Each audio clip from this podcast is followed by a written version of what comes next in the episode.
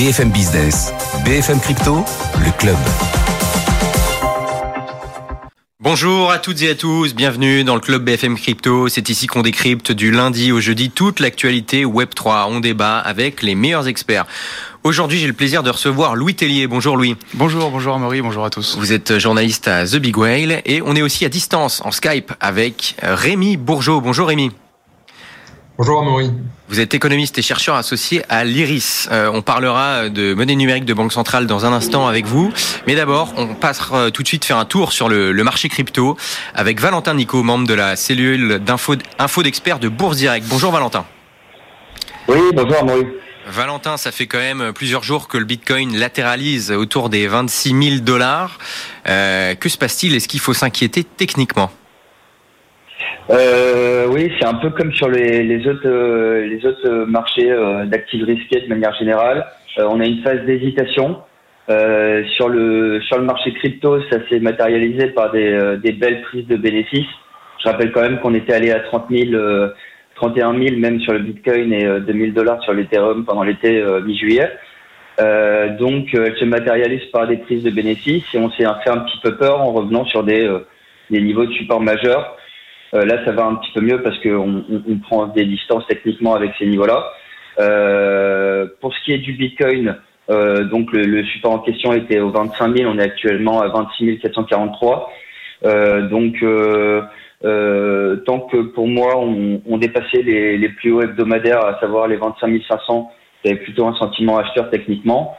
donc donc là, c'est plutôt de bonne augure sur le Bitcoin par rapport à il y a quelques séances. Merci beaucoup Valentin, Valentin Nico, membre de la cellule Info d'experts de Bourse Direct. On surveillera ça de très près et on te retrouve euh, jeudi prochain. Merci Valentin, bonne journée. Bonne journée Maurice. Louis, Louis Tellier, euh, Binance, voilà, c'était déjà une, une, année difficile pour la plus pour la plus grande plateforme euh, d'échange crypto mondiale. Et on apprend cette semaine une nouvelle vague de licenciements dans la branche américaine, Binance US. On parle de plus de 100 personnes, un tiers des effectifs, et le départ de son PDG, Brian euh, Schroeder, en poste depuis deux ans.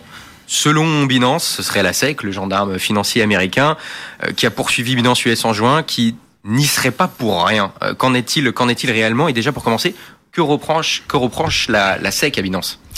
Alors, effectivement, euh, bon, la défense du PDG de Binance et plus largement peut-être de, Binance US et donc de Binance Monde, c'est de dire que la SEC a des positions trop fermées sur les cryptos en ce moment. Alors, comme vous avez pu le suivre certainement, il y a, il y a, il y a eu beaucoup euh, d'attaques de la SEC. Alors, peut être considéré comme des attaques. La SEC dit que c'est une régulation, puisqu'on a encore euh, entendu Gary Gensler, qui dirige donc euh, le sort de gendarme boursier américain, dire donc c'était en fin de semaine dernière effectivement qu'il y avait énormément d'irrégularités, de voilà que que la crypto aujourd'hui était trop n'était pas assez régulé pour que justement on puisse l'intégrer vraiment dans le système financier et que la SEC puisse totalement faire confiance euh, voilà à l'ensemble du secteur et de surcroît à Binance. Donc qu'est-ce qui concerne Binance? En fait, cet été, euh, la SEC, donc qui est le gendarme boursier américain, et la CFTC, donc qui est l'autre grande grande grande agence qui, qui supervise les marchés aux États-Unis, ont euh, donc publié des plaintes civiles. Donc c'est important, des plaintes civiles à l'encontre donc de, de du groupe Binance et de et de son PDG, donc Chempeng Zhao. Et dans ces plaintes, en gros, euh, il reproche à Binance, en fait, de, de, de ne pas avoir, enfin, de que l'entité, pardon, Binance US ne soit pas indépendante du groupe Binance. En fait, Binance, pour pouvoir opérer aux États-Unis, devait respecter des règles américaines très claires, et c'est pour ça qu'ils ont créé Binance US, qui normalement, une nouvelle fois, devait être indépendante de Binance Monde. Donc, pouvoir se plier spécifiquement à la régulation américaine. Exactement, et surtout pour que les fonds des utilisateurs donc euh, américains restent chez Binance US et en fait euh, ne voilà ne, ne soient pas mélangés avec les restes des actifs dans le monde. Donc qui, qui... des fonds. Euh... Exactement, et en fait ça ça permettrait si jamais il y a un problème que le régulateur puisse saisir les fonds et, euh, et, et bien bien contrôler ce qui se passe chez Binance. Et selon donc la SEC, en tout cas, bah, il n'y avait pas du tout de ségrégation. Dans les plaintes, il est même évoqué que Binance US en fait était juste une sorte de bah, une sorte de coquille, une sorte de, de voilà de, de, de subterfuge justement pour permettre à Binance d'opérer. Et effectivement, en fait, euh, la crainte euh, chez Binance euh, et beaucoup d'experts redoutent, ou en tout cas table dessus, c'est en fait c'est l'imminence d'un procès, parce que parallèlement à ces deux plaintes civiles, donc de la CFTC et de la SEC, il y a également, et ça c'était révélé par Reuters, il y a également une donc une enquête du DOJ, c'est le ministère de la justice américaine. Donc là, on passe quand même à, mm. quelque chose de beaucoup plus sérieux. On parle quand même, euh, enfin voilà, le, selon Reuters, le ministère aurait déjà assez d'éléments pour gravement euh, inculper euh, Binance. Donc on parle notamment de, de, de blanchiment d'argent, de transfert sans licence, et puis surtout de contournement d'embargo américain. Donc ça, c'est effectivement très très grave. Euh, une nouvelle fois, ça, ce sont des informations de Reuters. C'est des informations qu'on peut lire entre les lignes dans les plaintes civiles de la SEC et de la CFTC. Mais voilà, pourquoi est-ce qu'il y a des cuts et pourquoi est-ce que le PDG s'en va? C'est certainement justement euh, parce que déjà Binance peut peut très mal opérer aux États-Unis maintenant. Hein. Euh, la part de marché a, littéralement chuté en fait euh, depuis euh, la publication de ces plaintes, tout simplement bah, parce que voilà les fonds s'en vont et que Binance n'a quasiment plus aucun moyen d'action aux États-Unis. Donc, ce qui explique le départ du PDG et ce qui peut expliquer aussi la, on va dire la coupe très franche dans les emplois. Un tiers des bah, un tiers des effectifs, c'est énorme. Alors après, un tiers des effectifs, ça peut aussi être être lié aux conditions de marché qui sont voilà, on, on a des volumes qui sont qui sont globalement extrêmement bas, qui sont essentiellement drivés donc par les institutionnels et plus trop par les, les retail, donc les, les clients particuliers, hein, euh, comme euh, par exemple comme vous et moi. Donc voilà, il y a, y a, un petit peu tout ça qui peut expliquer ces cuts quand même, en tant qu'observateur, euh, quand on voit donc le PDG euh, et plus largement Binance US et Binance dire que ce n'est que de la faute de la SEC, ça il faudra attendre parce qu'effectivement euh, les euh, les accusations à l'encontre de Binance Monde euh, sont assez graves de la part de la SEC, de la CFTC et selon une nouvelle fois je le dis les informations de Reuters des, des, des potentielles inculpations, de chefs d'inculpation qui seraient très très graves de la part du ministère de la Justice américaine. Voilà, les gendarmes financiers américains, ils vont très très fort sur Binance. Honnêtement, est-ce qu'il y a le même traitement pour toutes les plateformes ou alors c'est un peu différent On sait que Coinbase s'est fait attaquer aussi. Est-ce qu'elle s'est fait attaquer par exemple de la même manière ou alors il y a un traitement particulièrement dur réservé à Binance US en bah, l'occurrence? Alors après, ça dépend puisque euh, effectivement les accusations sont beaucoup plus lourdes pour Binance. Voilà. Alors ce qu'il faut quand même dire, c'est que c'est que en gros, euh, au départ, Binance se, se vendait comme une entreprise, on va dire monde global.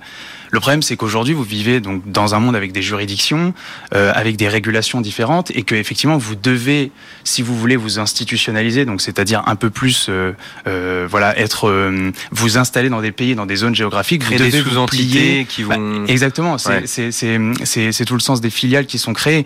Et pendant longtemps, donc globalement de 2018 à 2021, euh, c'est notamment sur cette période-là que porte euh, l'enquête du ministère de la Justice. Effectivement, en fait, Binance est accusé de pas avoir assez euh, euh, mis en place de choses pour connaître leurs clients, euh, pas avoir mis assez de choses en place pour voilà pour pour surveiller qui faisait quoi au sein de la plateforme. Donc dans les accusations, on retrouve ça dans les autres accusations, parce qu'effectivement, comme vous l'avez souligné à Maury, la SEC et la CFTC ont également, euh, en tout cas la SEC a également euh, euh, déposé une plainte civile à l'encontre de Coinbase, mais la plainte civile enfin, les, les chefs d'accusation, ou en tout cas les accusations qui sont dedans, sont absolument pas du tout les mêmes, ils sont beaucoup moins graves que celles de Binance, parce que Coinbase, qui maintenant a plus de 10 ans d'existence, a toujours clamé au effort, en tout cas c'est ce qu'ils disent, et a toujours placé euh, la régulation euh, au cœur de son activité. C'est-à-dire que sur le papier, on peut se dire que, que Coinbase était un peu moins sexy que Binance parce que il s'efforçait, ou en tout cas c'est ce qu'il disait, hein, il s'efforçait de voilà de,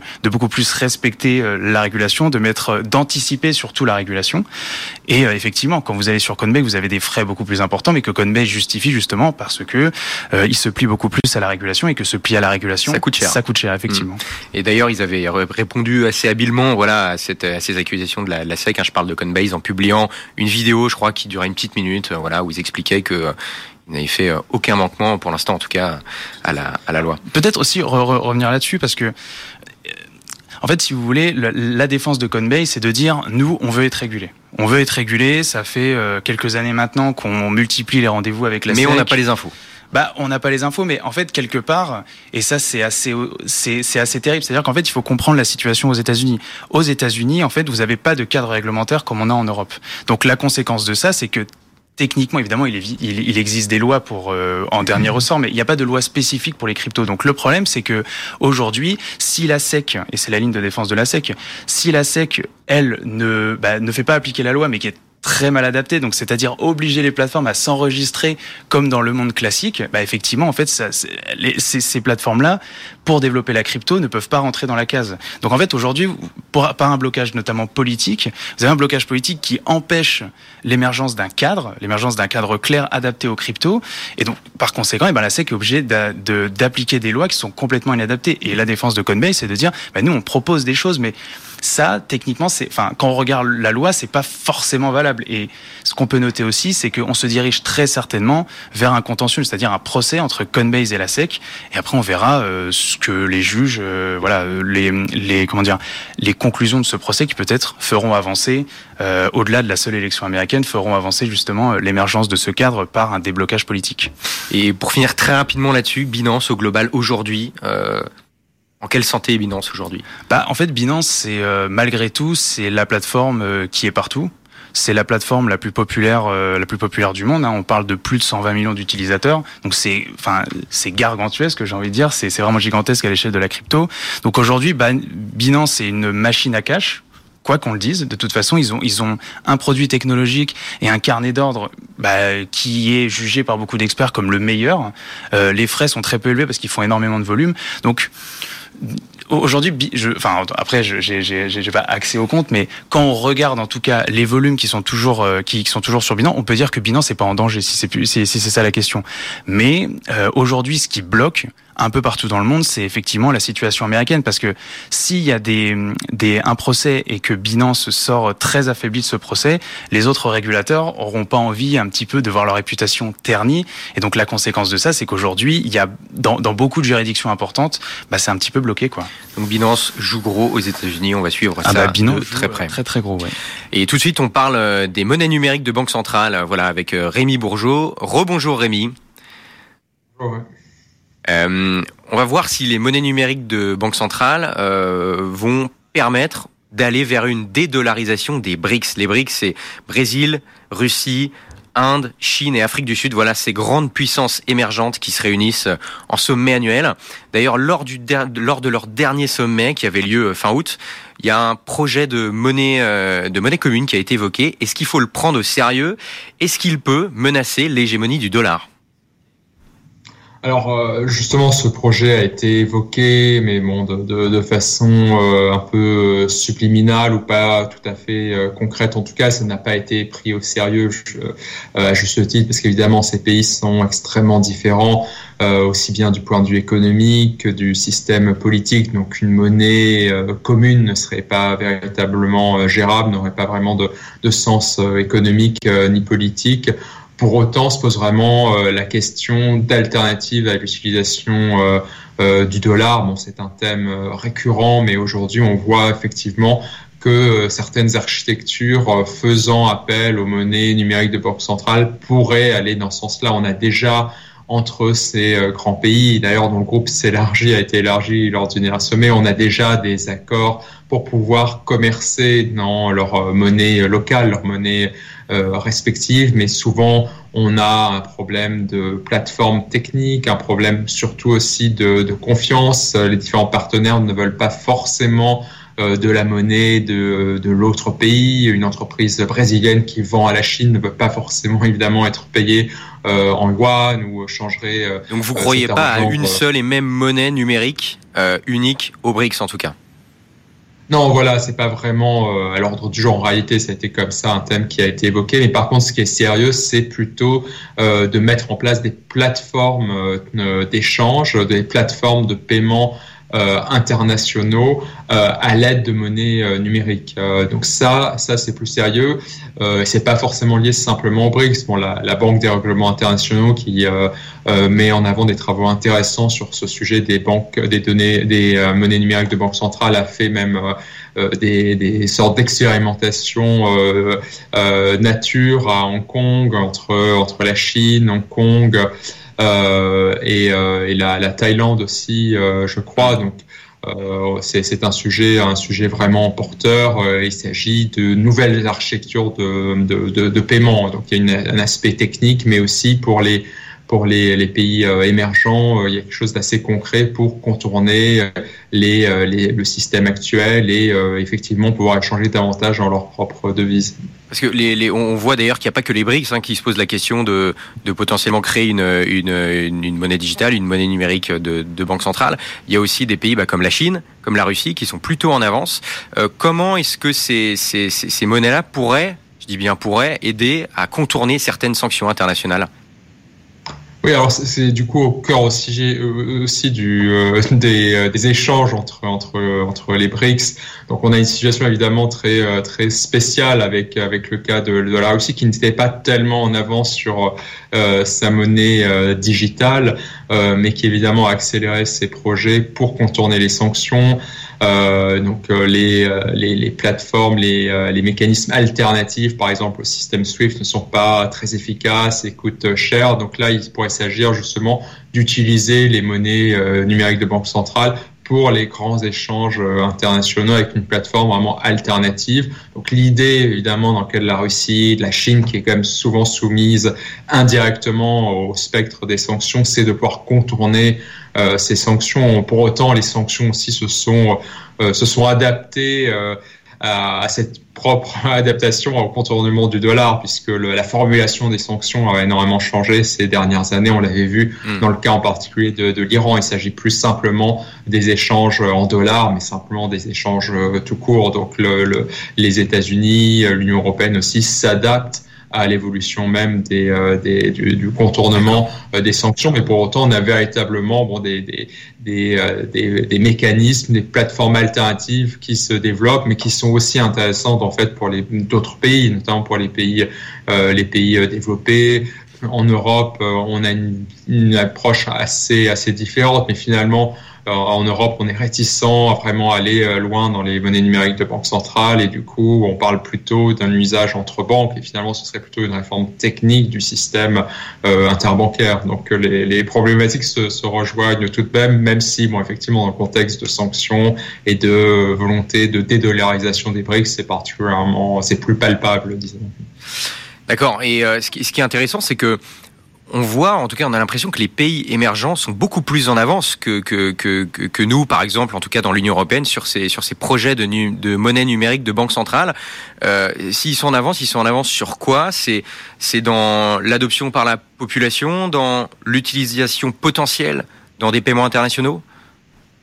Oui, alors tout le monde en est quand même à peu près. Bon, on a des exemples plus concrets, mais tout le monde en est quand même à la, au stade de, de, de, la, du, de la mise en, enfin de, la conception euh, avant même de, l'expérimentation dans, dans la plupart des cas. Donc rien n'est finalement extrêmement euh, avancé, mais on voit, c'est vrai, dans les pays développés, d'importantes réticences, euh, notamment de la part du secteur bancaire qui ne veut pas de se faire des intermédiaires voilà, se faire contourner, euh, perdre son, rôle euh, euh, central dans la, dans la création monétaire, dans, dans, dans, les paiements.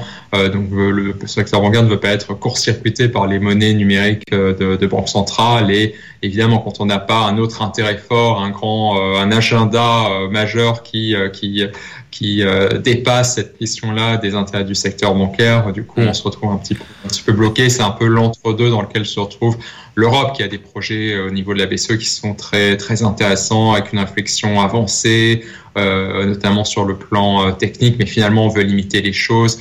Euh, il n'est bah, pas tellement souhaité Ce serait pas que voilà d'échanges entre citoyens, enfin pour pour les paiements de tous les jours. Enfin c'est c'est on voit une certaine frise, voilà une certaine une certaine hésitation sur sur ce plan-là, mais ce serait plutôt du coup une sorte de réforme du système interbancaire que que, que j'évoquais en lieu de, de hmm. du, du, système Target par exemple.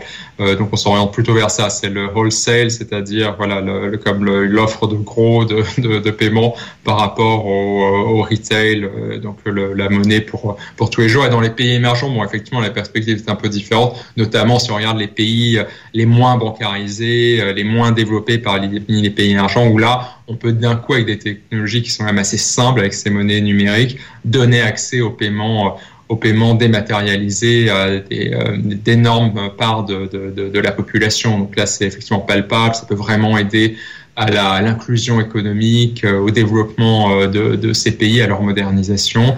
Et ensuite aussi se pose du coup la question de ces grands paiements internationaux, les échanges plus, plus institutionnels. Et là, on a toutes sortes d'intérêts. Bon, on parlait des, des sanctions, de la dédollarisation, mmh. des agendas politiques, voilà, plus, plus ou moins controversés mais, euh, mais on voit que, en tout cas, les, les monnaies numériques de banque centrale sont, euh, ont une part euh, d'abstraction, mais finalement aussi sont des outils qui vont servir très concrètement. On voit que l'outil est quelque part disponible, qu'il peut être mis en œuvre. C'est le travail de la Banque des règlements internationaux, notamment de, de, montrer ça avec dans son jargon qui explique que ça y est, c'est clairement sur la table et on voit que les pays euh, s'approprient le sujet de façon, de façon assez diverse, mais ça y est, ces, ces monnaies numériques sont, sont en train. Oui, ça dépend de la politique de, chaque pays, etc. On voit que, un peu comme par hasard, la Chine est particulièrement en avance euh, là-dessus, en tout cas. Et on voit qu'en Europe, pour l'instant, nous, on traîne un peu des pieds. Ce serait pas avant 2027, avec un plafond pour éviter de, de, de désintermédier les banques pour l'instant au maximum.